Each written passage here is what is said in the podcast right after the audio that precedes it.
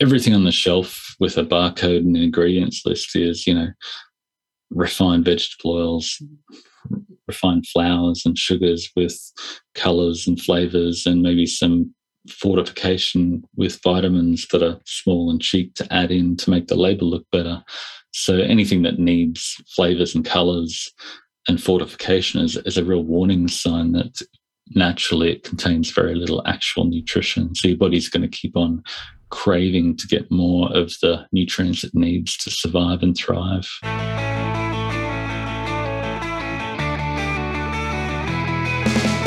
Hola a todos, bienvenido al podcast Se tenía que decir y se dijo. Yo soy Diana de Chile y junto a mi amigo Edvier de Puerto Rico somos los anfitriones de este espacio. Aquí conversaremos principalmente de temas de nutrición y metabolismo y haremos un esfuerzo por traducir al español y en formato sencillo todo el universo de información tope de línea que existe en este ámbito.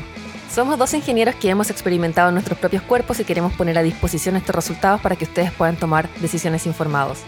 Este podcast es únicamente para entretención y difusión de nuestras opiniones personales no constituye práctica de ninguna disciplina ni consejo médico profesional. El uso de esta información, opiniones y experiencias es responsabilidad de cada uno de los lectores y oyentes. Todo lo conversado en este espacio no constituye ningún tipo de diagnóstico ni recomendación. Los que nos escuchan deben siempre consultar con un profesional competente y calificado del área de la salud. Sin más demora, los invito a escuchar el episodio de hoy.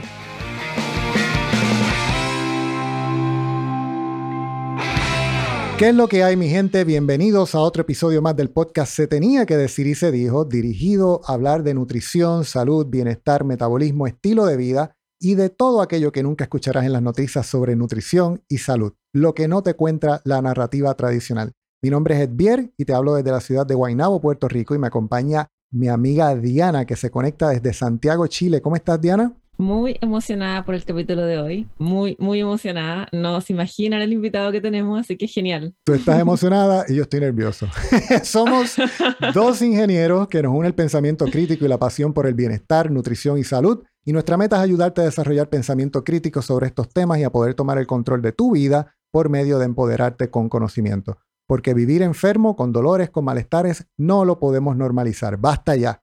Es de suma importancia que compartas estos episodios con amigos, familiares, vecinos, tu pareja, inclusive tus hijos. Y no menos importante, con tu doctor Mallorca o el Nutritón preferido. Déjanos una reseña, por favor.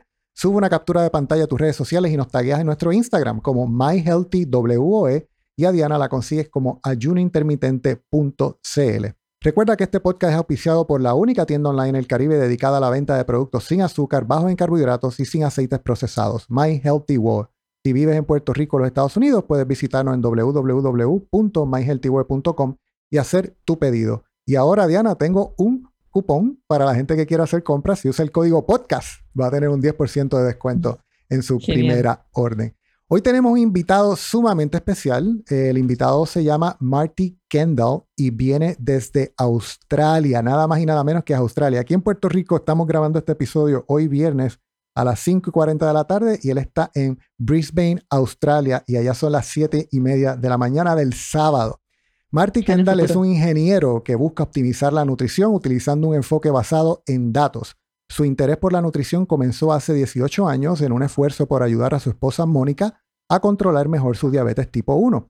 Pero desde entonces ha trabajado para desarrollar un enfoque sistematizado de la nutrición adaptado a una amplia gama de objetivos.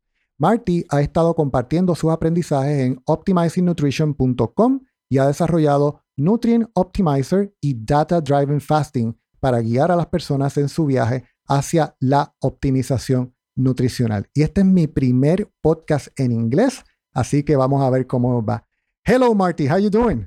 Good. I, I, have no idea all the things you just said, but it, it sounded awesome. I wasn't actually saying anything bad about you. Okay, so just feel feel feel comfortable about that. Thank you for being here. You are our first English speaker right here in the podcast, so we are very glad to have you. I have interviewed one of your friends, uh, Luis Villaseñor from Mexico, um, so he has been here lovely. and and he uh, could speak in Spanish. Of course, and, uh, of course. Absolutely. so now it's your turn. Thank you very much for being here and provide us with your knowledge. Uh, we are going to be picking your brain all the time.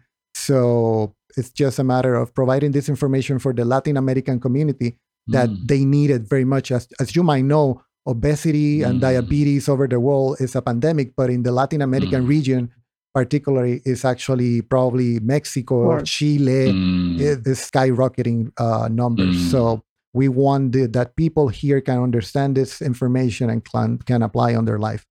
So if we can start our episode right now, talking a little bit about who are you, what is your background, and how do you got actually to the nutrition world? Yeah, um, totally by accident. I uh, didn't plan it at all, and it, uh, it's been an interesting detour in my life, um, which has sort of taken over my life lately. But uh, yeah, I married Monica, who happens to have type one diabetes, and we didn't understand much about it, and even she didn't understand it, uh, even though she'd had it since she was ten.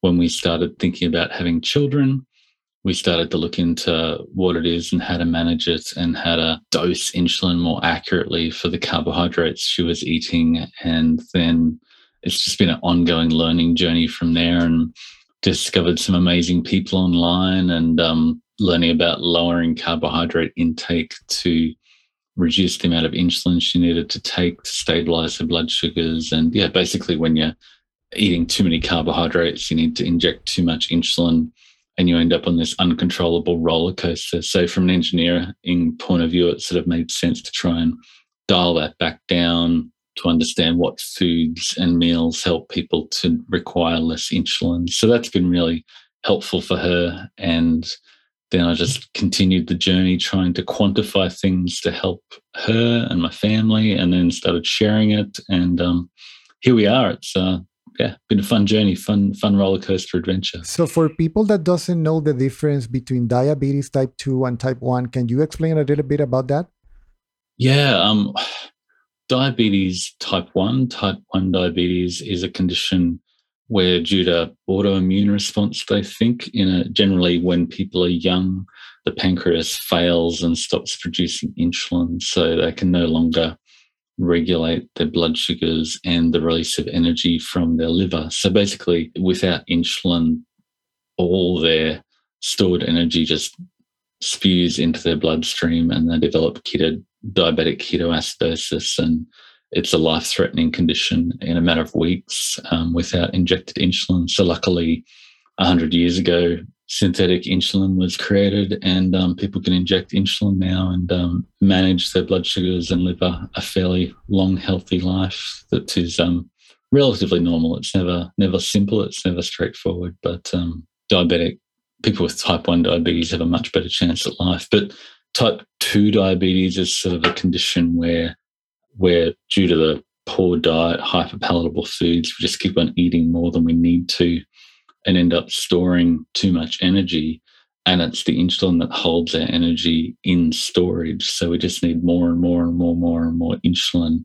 And we develop insulin resistance and elevated blood sugars. And uh, yeah, so basically the amount of insulin your pancreas can produce can't keep up with the amount of insulin you need to keep that energy in storage. And you end up with elevated blood sugars. And uh, yeah, definitely a challenging situation in itself for the majority of people who um, are developing diabetes and obesity, diabetes together. It's uh, rampaging the world due to our modern food system, basically. Right. So it's interesting that you have a engineering background, but you start noticing that there was something that you could actually use your background for trying to Mm. understand how the insulin works and how many doses of insulin do you need in terms or Mm. based on the carbs that you had as an intake. Mm, So mm. I wonder why, if it's so simple, right? If you, as an engineer with no background in anything medical, how, why right now we can't apply that as other people? Yeah, um, I suppose a modern nutritional guidance is very much based. I don't know. There's plenty of influences in the way we eat and why we eat the way we do, whether it be religious, ethical, or just you know that hyperpalatable cheap food is what they want to sell us because it, it just makes so much money and the influence of that you know ethical belief system which is somewhat misguided i would i would say combined with nutritional education and big food wanting to sell us this food is it you know th- th- there's not a lot of interest in creating clear guidance for people to manage their blood sugars and stabilize their blood sugars with a, a lower carbohydrate approach, which tends to really help. But um, but as I discovered, it's not just the lowering carbohydrates. You know, insulin resistance and uh, obesity is related to both lowering carbohydrate and fat while getting enough protein and nutrition at the same time. So that's sort of part of my journey that I initially thought it was less carbohydrates, more fat, maybe even less protein. But going forward, it's sort of evolved to something a little bit more subtle and complex and interesting. Very complex, I would say. I was looking at some of, of uh, some of your uh, graphics and the plots and all the stuff, and uh, sometimes it's overwhelming. Well, anyway, so yeah, no, uh, and I, I, try to simplify it. I suppose that that's I think what engineers do well is to see all the data, see the trends, and say what's the one thing that you need to focus on now to optimize. And that's what optimization is about. It's you know, so many things, so many moving pieces, but what's the one thing that's most important for you right now? Interesting. I guess based on the work with your wife, trying to help her manage her blood sugar and all the stuff, you kind of create a community and mm. uh, you have a book as well, which is called Big Fat Keto Lies that yep. I can assure you I was offended at some point when, I, when I saw the title because I came from that world where you drink butter and coffee and, mm. and yeah, you are, too. yeah, and you are kind of a zealot if you eat a sweet potato or some bread, whatever. So I was reading your book and all your blog posts. So can you tell us about why you actually wrote that book and some of the keto lies that we know nowadays? Yeah, um, the keto trend has been fascinating. It, sort of exploded about five years ago, and on the last couple of years, it's been on the the downtrend. But you know, Atkins, paleo, low carb have been really helpful for for a lot of people, especially people managing their blood sugars to stabilize the blood sugars to healthy levels. But you know, humans tend to think when they don't understand what's really how it really works that you know if a little bit's good, then more is better. So you know, low carb is good, so zero carb is better. And you know, some ketones when I'm losing weight are a good thing. So higher ketones must be better. So let's jam in butter and MCT oil and exogenous ketones and eat all the bacon I can fit in and fat to satiety, which is not a thing. And yeah, so I started to, I was doing that and looked in the mirror and realized I'd gain more weight than I wanted to, and the wife was taking more insulin than she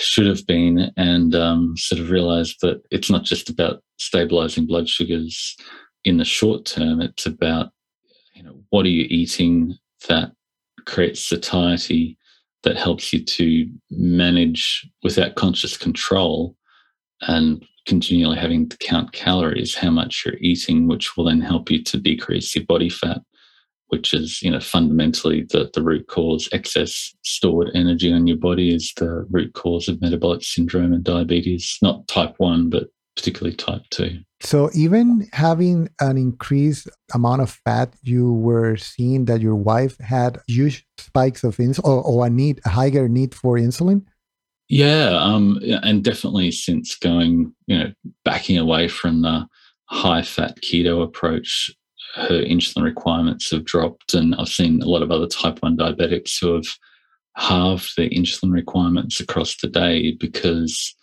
they stopped chasing ketones with more fat and avoiding proteins. So, um, yeah, what what I think I have the unique insight into is the you know you've got two types of or two versions of insulin or two reasons insulin is produced in the body. One is basal insulin, that holds your body from disintegrating. So insulin is like the brake on the liver that sort of helps regulate the release of energy from storage into your bloodstream. And, and without that, you just disintegrate into your own bloodstream and you have elevated ketones and free fatty acids and glucose in your bloodstream all at the same time. So 80% of Monica's daily insulin requirements are just basal insulin. So you know, yes, eating a lower carb diet uh, and more fat will stabilize that insulin over the short term. But over the long term, if you are consuming a diet that just makes you eat more and you get fatter, then you need more basal insulin. So that's why um, people are just whether they're type 1 or type 2, needing more and more and more and more insulin to hold that fat in storage and keep their blood sugars stable. So that the fundamental issue you need to attack is, you know, what's the diet that will help you feel satiated and eat less over the long term.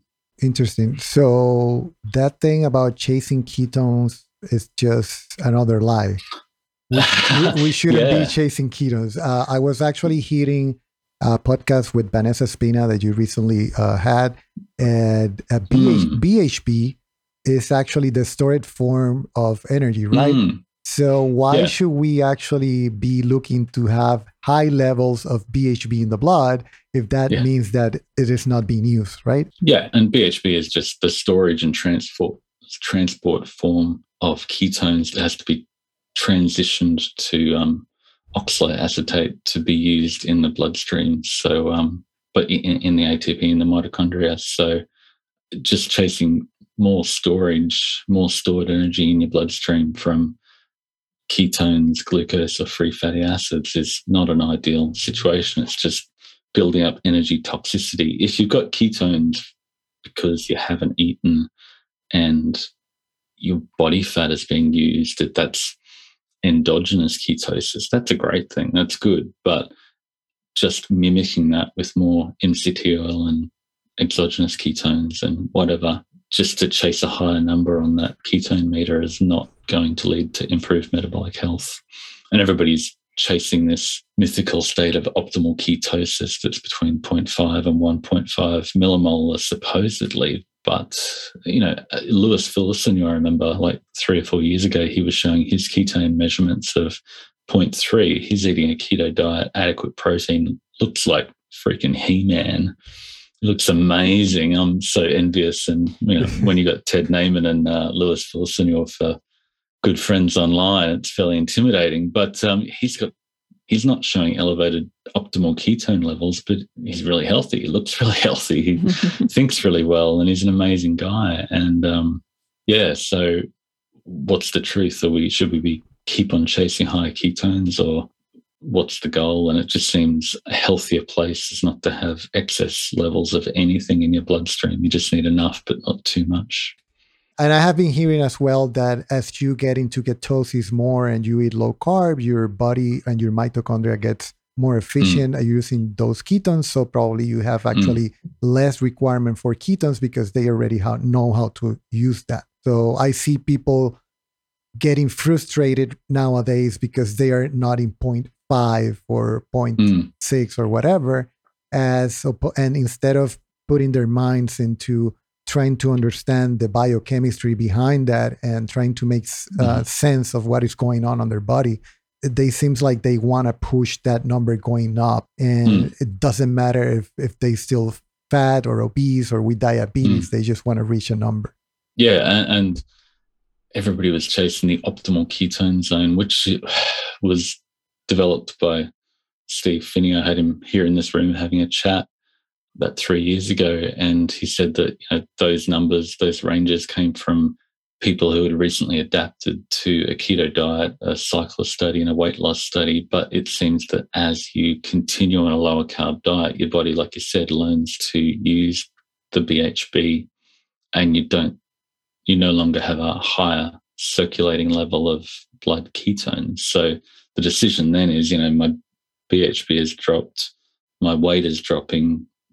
Do I want to keep on, you know, improving my metabolic health and reduce my weight and building muscle with adequate protein, or do I need to chase higher ketones with more fat, MCT oil, butter, exogenous ketones, and whatever, which potentially drives energy toxicity, which ends insulin resistance. So, I mean, I think the unless you're epileptic or managing, you know, dementia, Parkinson's, Alzheimer's, which might be half a percent of people who are using a keto diet, then I think you want to go the other way and just move towards a, a more optimal body composition with adequate protein. Nice. You mentioned something interesting that I actually have heard the opposite, and then I start learn about why is that. You mentioned that fat is not the most satiating macronutrient.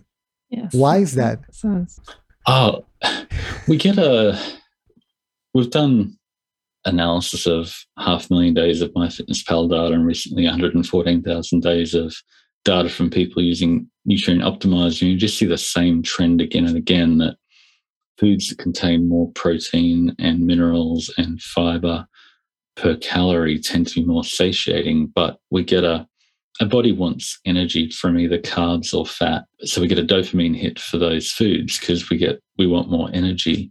So when we give ourselves carbs or fat, we get a dopamine hit, and then modern hyperpalatable processed food is the fat and carbs together, and we get a double dopamine hit. But um, fat by itself is definitely not satiating per calorie because our body just wants energy. So it just says, "Yeah, we love this stuff. Keep it coming." Maybe fat by itself is not as appetizing as a donut or um, a cookie or, or, whatever, which is that fat and carb combination. But um,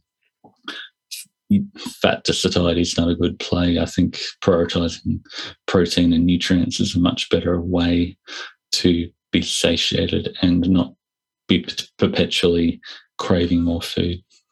So yeah, and basically because uh, fat um, does not contain probably a lot of vitamins yeah. or minerals, for example. Yep. Micronutrients. Micronutrients, like for example, yeah. butter probably they have some vitamin A, K, or a E, bit. a little bit but oils or bacon fat or mm. tallow probably they don't have that yeah. micronutrients that you want to use in order to to keep satiated. Mm. Um, so now that you actually were talking a little bit about that dopamine heat from carbs and fat, so mm. it it seems like it's the mix of the two that actually produce that hedonic eating, right? Mm, totally. Precisely. and that's that's what we see on processed modern foods on yep. the shelves. Uh, everything on the shelf with a barcode and ingredients list is, you know, refined vegetable oils, refined flours and sugars with colors and flavors, and maybe some fortification with vitamins that are small and cheap to add in to make the label look better. So anything that needs flavors and colors and fortification is, is a real warning sign that naturally it contains very little actual nutrition. So your body's going to keep on craving to get more of the nutrients it needs to survive and thrive. And probably that's why you eat those things and probably mm. you feel full for an hour or so and then mm. You you can eat another whole box of donuts or cereal or whatever. Yeah. Totally, totally. You're filling your glucose fuel tank and your fat fuel tank at the same time, which is this perfect combination. If you're recovering caveman after a famine or a bodybuilder who's just got down to 4% body fat after a show to replenish both carbs and fat fuel tanks at the same time. It's like filling both fuel tanks on a hybrid car. But you know, if you want to lose fat, you need to reduce one or the other or both a little bit. But um, jumping to the other extreme is difficult, like the, the protein sparing modified fast extreme that a bodybuilder might get into to really drop weight quickly is hard to sustain. You just need to dial it back from the the Oreos and donuts extreme towards the chicken and broccoli other extreme. You sort of need to see everything on the on the extreme from pure fat and carbs together to the protein and fiber and nutrients at the other extreme. And so, do you recommend then to eat either fat or carb with protein, or do you recommend? Uh, or, or, I know actually you don't recommend to to eat both at the same time. Yeah. So you are not mm-hmm. anti-carb that are available to help you build fat to prepare for winter, but generally those combination foods are very rare. But we've taken it to the limit and refined our food so it's this combination of fat and carbs together. Interesting, super interesting. So, can you talk us a little bit about how? Uh, actually, you just mentioned something about it, but probably we can get deep into it. How do you see insulin? Like, do you? I know, and actually, this is something I questioned myself at some point. Like, I was like, I am not diabetic, I am not insulin resistant, I have a pancreas, and it works. So why should I be a avoiding like hell? Probably a potato or I'm not talking here about Rice Krispie treats or cereal. I'm mm. talking about mm-hmm. like mm-hmm. real carb, right? A potato, mm. sweet potato, jam, or cassava. If I have a pancreas and it works, And Mm. at some point, I think I have my ba- basal insulin like in two or three with super Mm. low. And I was like, but my pancreas works. So why should I be afraid of this carbs? How do you see insulin in the work? How do you think it works? And based on your experience, I know you have kind of a different view of what I Yeah. normally see in in Yeah. the regular atmosphere, keto atmosphere. Yeah, I, I suppose to there's two points there. One is, do you need to be afraid of carbs, and then what does insulin do? So, do you need to be afraid of carbs? We in our data-driven fasting challenges and with the app, we help people use their pre-meal blood glucose to guide the food choices and food timing. So, if your blood glucose is elevated, your carb fuel tank is full and probably your fat fuel tank is full at the same time because you have to burn off the carbs before you burn the fat.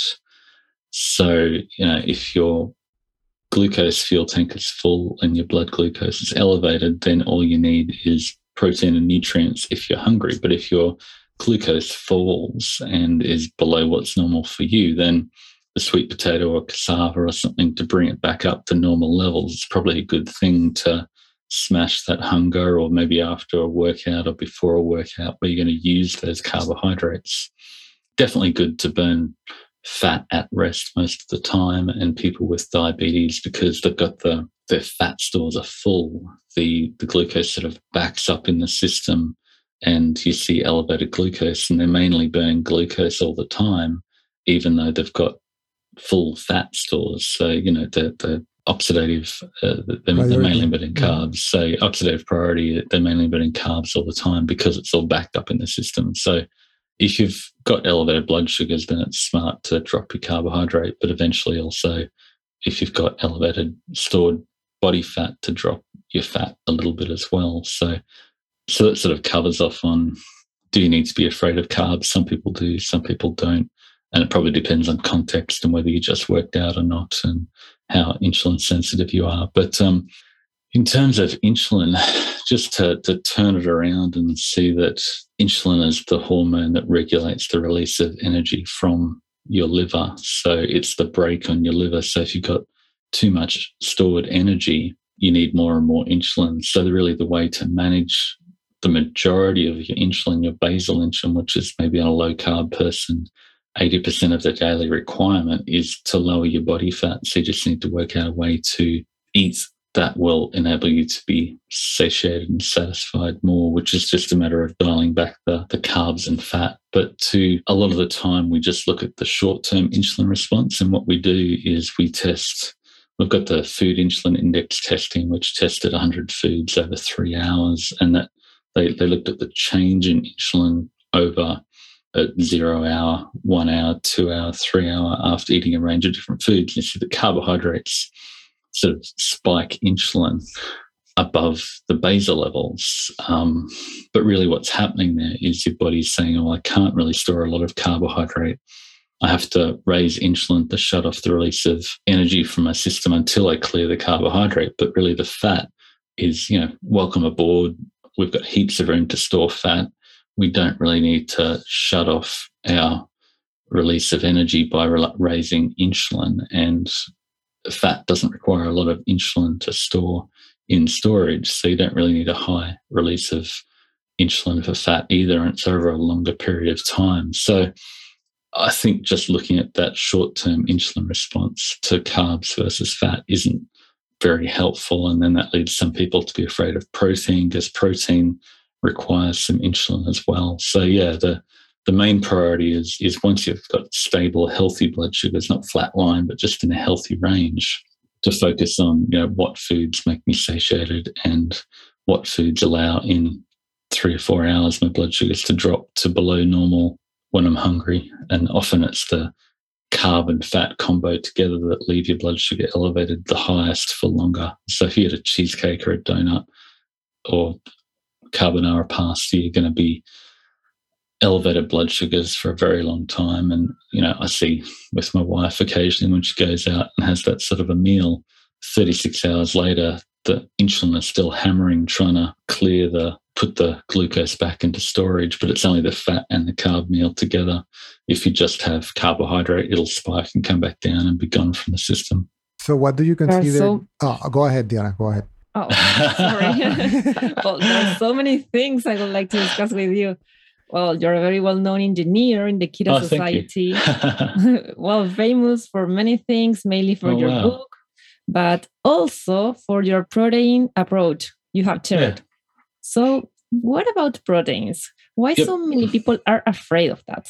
Uh, yeah, I think just because that they see that you know protein can be converted to glucose if required, and there is some level of insulin response to protein when we do eat. But that's not something to be afraid of when you consider that you know protein is the most satiating macronutrient. Professors Robin Raubenheimer and Simpson, who I interviewed a few months back, identified that whether it be pond slime or gorillas or grasshoppers or humans, we all eat until we get enough protein. And, and if we've got foods that are a lower percentage of protein, we tend to eat more. And if we've got higher percentage of protein, we tend to eat less. And like I think our research has sort of identified that it's not just protein, because protein comes with minerals and vitamins. It's sort of a a complex mix of foods that if we don't have enough protein, we crave more. If we don't have enough potassium, we crave more foods that contain that potassium. So, yeah, again, to if you see insulin as the hormone that holds your stored energy in storage, the way to reduce your energy, your insulin predominantly should be just to focus on identifying foods that don't make you eat more of them, which is avoiding the that processed packaged food, the, which are the fat and carb combos. So instead of seeing the insulin as the hormone that goes and take the blue, mm. blood glucose and shove it into the cell, we should see it as the hormone trying to keep you uh, like with form, right? The fat is yeah. is in there, the glucose is that it should be, and it's basically holding this as a wall, yeah, so we don't disintegrate, right? Perfectly, perfect analogy. And um, glucose stimulated insulin secretion should be the exception rather than the rule. And it does happen when people get really elevated glucose, and then your pancreas has to pound out a whole lot of insulin to try and bring your glucose back down. But most of the time, insulin is just the hormone holding your body together. And the bigger your body is, the more insulin you require. And that's where you see type 2 diabetics on two or 300 units of insulin a day when the pancreas is still working. They've just grown so obese and massive that they need a massive amount of insulin to keep the energy in storage. Meanwhile, my wife is on 30 units a day. And, um, you know, it's how, how can somebody who has a functioning pancreas require 10 times as much insulin as someone who doesn't? It's just they're storing so much energy. They're storing 500,000 calories of stored energy. So I have two questions about this. Is it how, and I think actually this will take us to the pres- personal fat threshold, right? Mm. How is it that people that are, are obese, they still are insulin sensitive? Like they even have a lot of fat because, for example, I think there's a study about uh, sumo wrestlers that mm. they are insulin sensitive. So mm. why in the in that case they they require less insulin to hold that fat. Is it because it's not visceral fat and it's just subcutaneous fat, or? Yeah, but basically, um, Roy Taylor from the UK did some a fascinating paper on the personal fat threshold, where he really observed that some people, maybe uh, you know Asians, um, Chinese people, become diabetic at a lower level of body fat, whereas, you know, the sumo wrestlers potentially or Pacific Islanders can get quite massive and still be insulin sensitive. In fact, you can't get massive while being insulin resistant because once you become insulin resistant, all the excess energy just starts to spew out of storage. And then once your pancreas can't keep up unless you're injecting insulin, you start to pee out glucose and you elevated glucose in your blood and and so it's really hard to get to beyond that you know my 600 pound life unless you're insulin sensitive but once you fill your fat stores to the point that they can't fill anymore then you become insulin resistant and all that excess energy just flows out into your bloodstream and your your organs and uh, yeah, all, all, those vital organs then becomes metabolic syndrome and is what is killing us today it's um, the root of all our metabolic disease is just excess energy in storage. I think this is actually like the there's a point where all that the insulin cannot do its job anymore, mm. holding that energy, and that's where you become diabetic, right? Yeah, once your once your fat stores become overfull, it's like a sponge. Then some people can just hold more energy in their fat stores on their bum and belly on the outside of their body than other people and once that fills up, then it flows over into your bloodstream. Okay. And that's where you start seeing your glucose going elevated for the first time, mm. even though you could actually detect something if you do a fasting insulin mm. test, right? Where you see that you have yeah. 40 or 30 insulin in your in, when you're fasting and you shouldn't have those mm. numbers. What would you consider actually is more important, glucose or insulin? and what is a healthy range for glucose? Right. Insulin's completely fascinating, but it's hard to measure. And as an engineer, I think you just want to measure the things you can measure regularly and easily. So, you know, your weight on the scale, your waist to height ratio, and using a simple glucose meter. It's just super simple to measure that. It's cheap, it's effective, and as your blood sugar decreases, your insulin is automatically decreasing because once your blood sugar drops, your insulin has to drop to allow more energy to, flow out from storage. So the glucose is just a nice, easy way to measure if you need to refuel. And uh, yeah, so if you chase a lower pre-meal blood sugar by waiting a little bit longer and eating the foods that don't keep your blood sugar elevated for longer, then it just helps you manage everything else insulin, body fat, everything else is a downstream effect of managing that fuel gauge, which is your blood sugar. Can you talk us a little bit more about that analogy that you use in terms of the gauge and when it is when it is time to actually refuel? And and it's very interesting because it makes sense, right? I put gas in my car when it's almost empty. I don't put it when it's full, right? it doesn't make yeah, any sense. Totally. Why? totally. Uh, so totally. I, I was fascinated when I heard that and it made all sense. And I say, sure, I should be actually putting food in my body when I actually need it, not yeah. not when my body's telling me they have enough energy. So if you can get a little bit into that. Yeah, you mentioned oxidative priority before, which I think, along with the personal fat threshold, is a really powerful concept. And oxidative priority is just the idea that you've only got limited storage in your system for alcohol and ketones and maybe 2000 calories worth of glucose in your liver and muscles, but you've got 40,000 to 500,000 calories worth of storage in your body fat. So you have to burn off. It's a more fast burning fuel. Think of it like gasoline or gas or, you know, lighter fluid. That's your glucose and ketones. Your ketones and have to be burnt off first with the alcohol. And then you've got your glucose, which is a little bit slower burning fuel. And we feel really buzzed when we've got high ketones or high alcohol and feel really euphoric. And that's really fun, but we don't always want to live on alcohol or exogenous ketones all the time. So glucose is great for fast sprinting uh, when you need it, and then the body fat is great for you know that's your long term storage for the famine and everyday use, and when you're sleeping. So because those fuels are stacked up on top of each other, basically think of a big barrel of oil with you know oil at the bottom and then gasoline on the top and maybe lighter fluid on the top of that if you measure your glucose, you're basically measuring all the fuels stacked up in your body. So it's a really instantaneous fuel gauge of whether you need to eat now or whether you can wait a little bit longer or whether you've got plenty of glucose and fat in your system or and therefore just need protein and, and nutrients or whether you need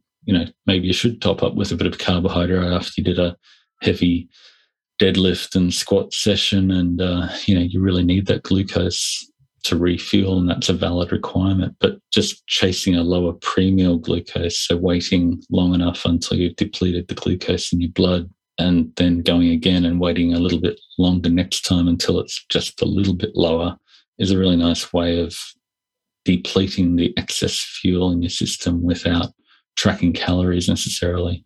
I have actually tried to put that in practice but there's like 2 p.m. and my blood sugar is is the same and I am hungry. what do I do at that point?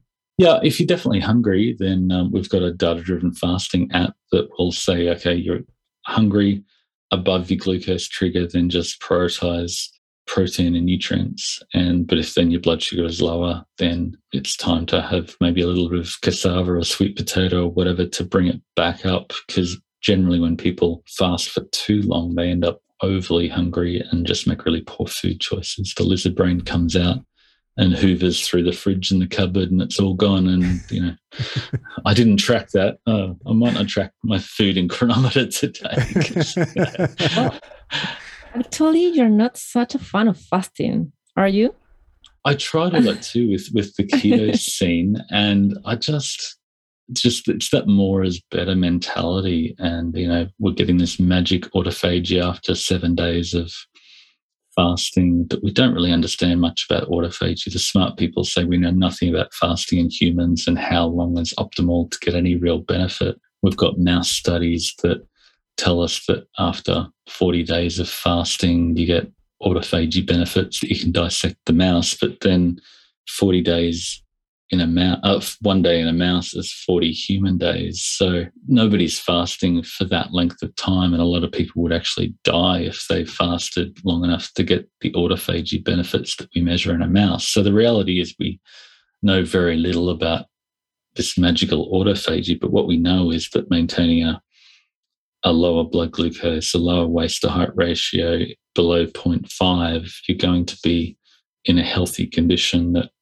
you're unlikely to get diabetes or cancer or heart disease and all the other metabolic challenges we're facing. So I think the challenge is a lot of people say, I can fast for two or three days, but then they push through hunger, they lose their healthy appetite signals, and then they're told they need to keep their insulin low and their blood glucose low and maybe even their protein low to keep their ketones high. So they refeed on the butter and bacon and olive oil and MCT and bulletproof coffees. So they've missed out on all the nutrients and protein when they refeed.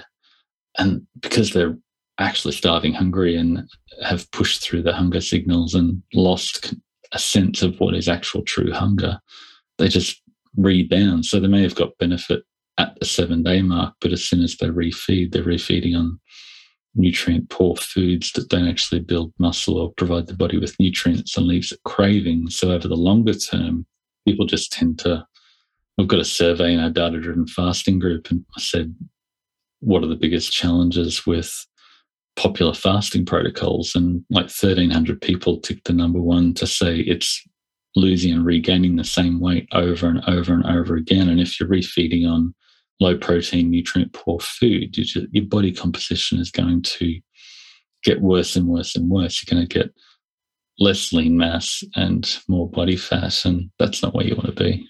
Yeah, I have to say that I am in a lot of different groups and I have seen things that are they blow my mind. Like people people avoiding eating for 7 days, which I have no problem if you want to do that. But the thing is, you are doing that for the wrong reason. Probably you want to lose weight and of course you lose five, ten pounds and then when you eat that that's all gone right and they don't understand it I, I think actually fasting has become actually kind of a big eraser that you use every time you make a mistake or you cheat or mm. or you do something that you feel bad about it and then you mm. think if you fast 36 hours you're going to fix that error that's bs for me because you are, you already made the the damage whatever damage it is right mm. if you ate a donut or, or processed oil or whatever it's already done fasting won't fix that so i right nowadays i just fast naturally, right? I mm. eat two meals a day. I fast for 14, 16 hours. I am not pushing myself to mm. fast more. Mm. And in my case, for example, I had cancer, and I know that uh, wow. uh, cancer survivors must, of course, probably do some long fastings, like two mm. days or three days once in a while, just to get mm. that thing. But I am not now obsessed with my fasting app, trying to see when it's time to eat now. Mm. And it's kind of uh, less of a burden uh, you mm. feel free actually. I can eat when I want to eat, when it's time to eat actually, because I feel like mm. I'm really hungry.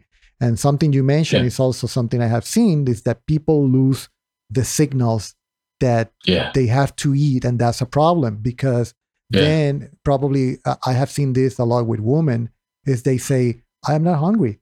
I'm not hungry. Mm. I, I, can't eat. I am not hungry. Or or if I eat, I eat like two ounces or something, and that's it.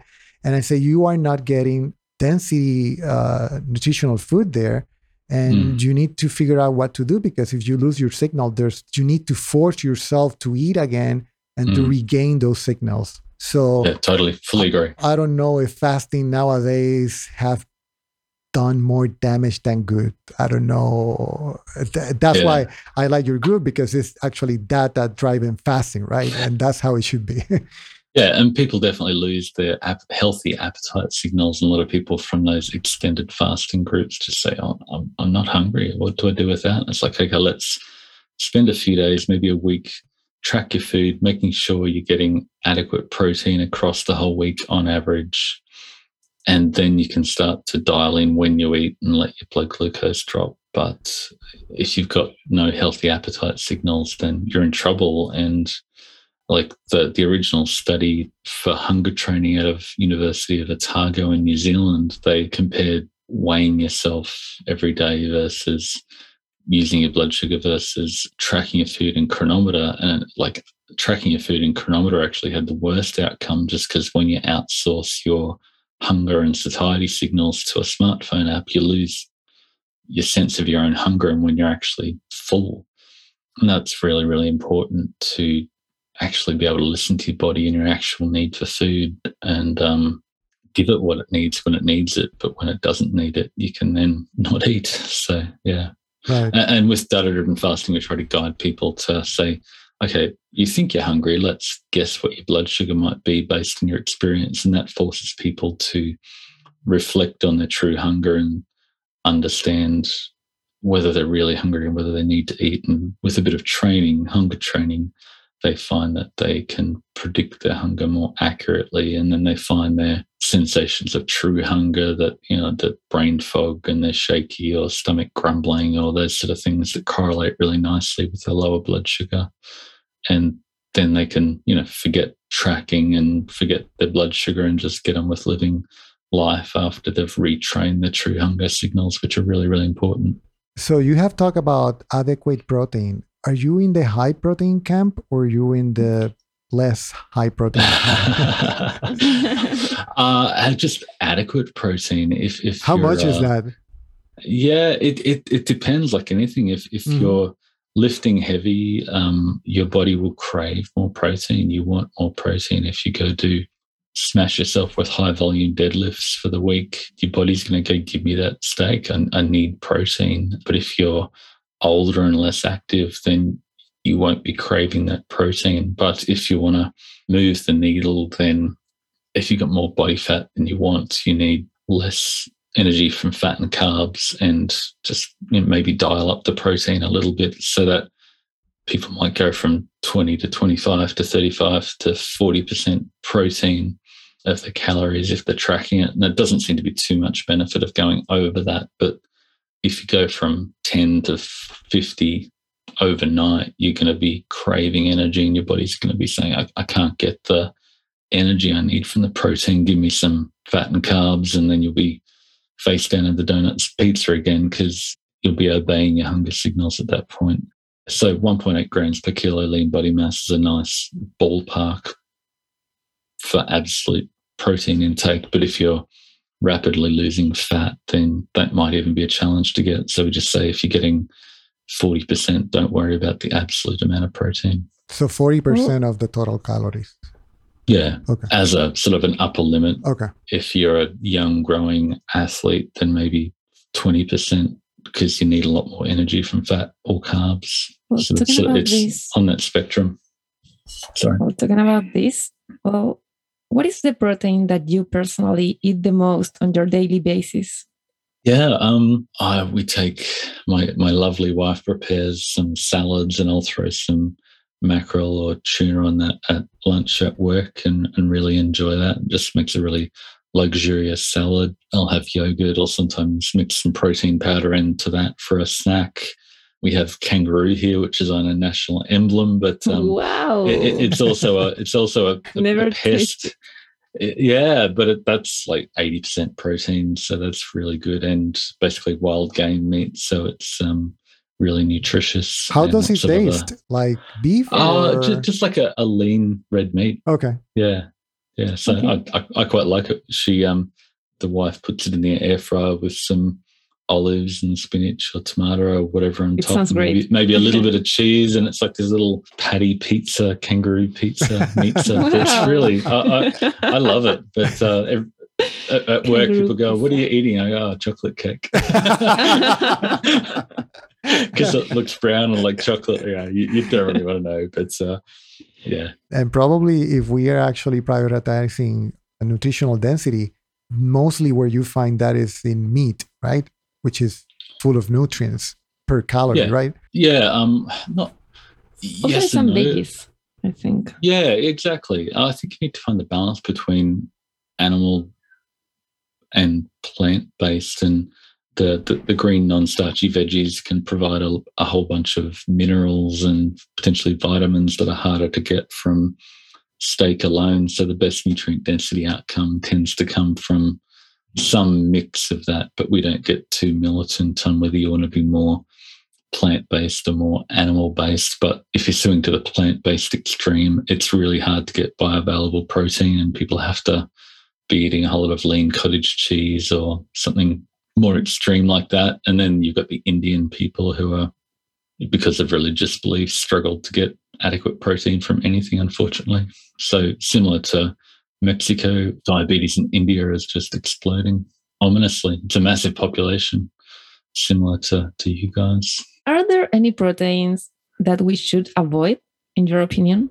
Not not really. Maybe, I mean, if maybe plant based or I don't know what some kind of animal, chicken, pork. If you're getting protein, it, it's a good thing. Um, potentially, the some of the plant based proteins can be less bioavailable. So if you're trying to get get it all from quinoa or, or whatever, then a there's less protein per calorie, and that protein is less bioavailable. Soy protein does tend to be more bioavailable, but it's also fairly processed and may not, you know, that the protein powders and soy powders and anything powdered is going to be less satiating because it's basically pre-digested. So it'll just get assimilated into your body straight away and won't take as long to digest. So whole food protein source are going to be ideal. So definitely the eggs and dairy and meats and seafood are all very bioavailable and more satiating because they're less processed. I mean, dairy is somewhat processed. So,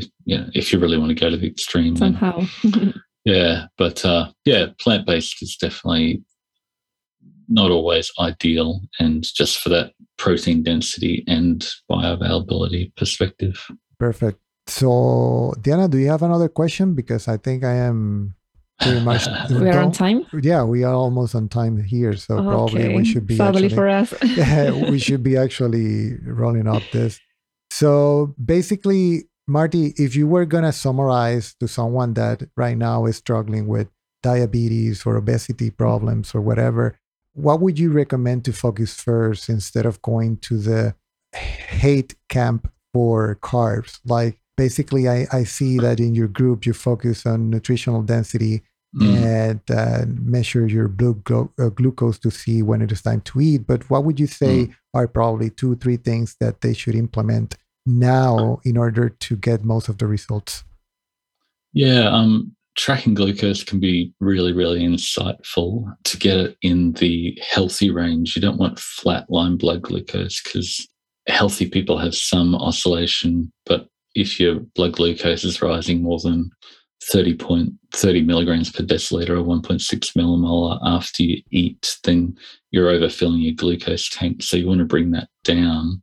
But at that point, you've got healthy blood glucose levels. So and if you've got more body fat than you need, then you want to dial back the dietary fat to allow the body fat to be used. So at that point, you just start focusing on adequate protein and nutrient density.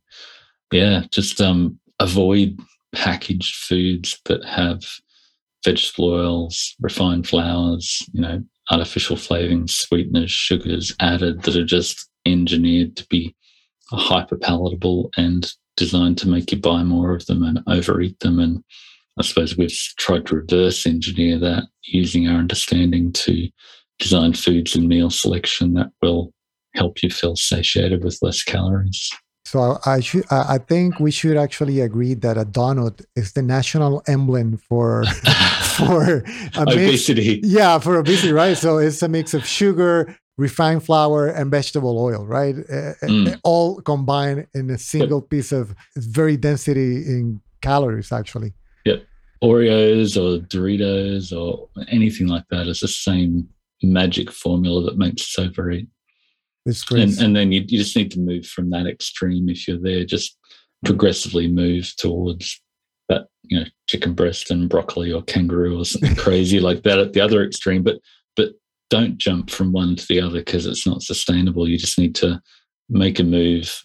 You know, once you stop making progress, make a little bit more of a move, develop the habits there, and just keep on progressing. I think that's something I've learned through working with a whole lot of people in our groups is that everybody fails and feels like a failure and feels racked with guilt when they try to jump from one extreme to the other. They their lizard brain rebels when everything changes all at once. You just need to make enough of a change to make progress and then dial it up a little bit more. And then once you've found, you know, your goal, then dial it back a little bit to maintain that weight. So just think of everything on the spectrum of the donut to the the chicken breast broccoli and crazy Australians eating kangaroo. so, so you mentioned something interesting. So we don't want to see a flat line if we are using a CGM. We probably want to keep a range that is healthy and at the same time make sure that our food is not actually impacting our blood glucose for 30 points or more. Is that correct? Yeah, and I think I've just seen a lot of people who have got a CGM and gone, "Oh, I'm going to keep my insulin and blood sugars low by just eating refined fat um, and avoiding all protein and all carbohydrates. And that just leads to low satiety, low protein, low nutrient density diet doesn't help. So, yeah, some oscillation is okay. And, and really, too much data on a CGM can blow most people's brains. So, just focusing on one data point to calibrate your hunger to say, I'm hungry I'll check my glucose. Am I hungry? Oh, yeah, okay, it's low. I need to eat. That's all you need. That's the only data you need. Too much data will just lead to paralysis by analysis and uh, confusion. And if you've got too much data, you don't know what to do. Perfect. So, Marty, we really appreciate your time here. It's been awesome talking to you yeah, and be able to fun. pick up your brain. In order to finish, I have three questions for you, three last questions. this is kind of more of a trivia and personal questions so you can answer whatever you feel comfortable with. If you go to an island alone and you had to take five foods with you, what would oh, you ah. what would they be? Any fresh fish I was on the island. I've, I've been to Vanuatu and all the the food that's grown there, the the plants, the the coconuts, the coconut water, um, fresh fish is just incredible. Yeah, just any fruit and veggies and uh, and fish and, and meat. So they're, they're quite simple and that's what works for most people. No butter with you, right? uh, I don't know. If, if I was starving to death and really lean, butter might be a good idea. But at the moment, that's I'm not there yet. So uh, most people aren't. we have another question for you. What is it never missing from your fridge? Something that you say, I always have one of these. Usually, everything's missing from the fridge because every time you shop, the son dem- the son demolishes everything immediately. It looks all yummy things and and eats it immediately. Um, yeah, so I don't know. We go through a lot of yogurt and um, uh, make a, a nice. Uh, yeah, we have a range of amazing foods. My, my my daughter eats a lot of spinach. She's known at school for polishing off a whole lot of spinach. Okay, crazy, but uh, you know she just got a you know got second dux and and uh, her awards at school, so she's doing okay, doing something right. and the last question for you: If you have a knife in your throat and they make you choose between sugar or vegetable oil, which one would you choose?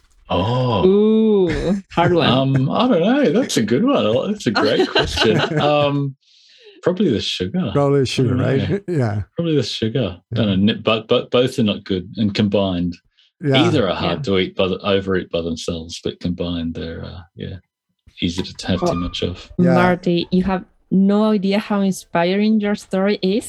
thank you. Because well, I have friends who are struggling with type one diabetes and the achievements you've made with Monica are mm. good news for them.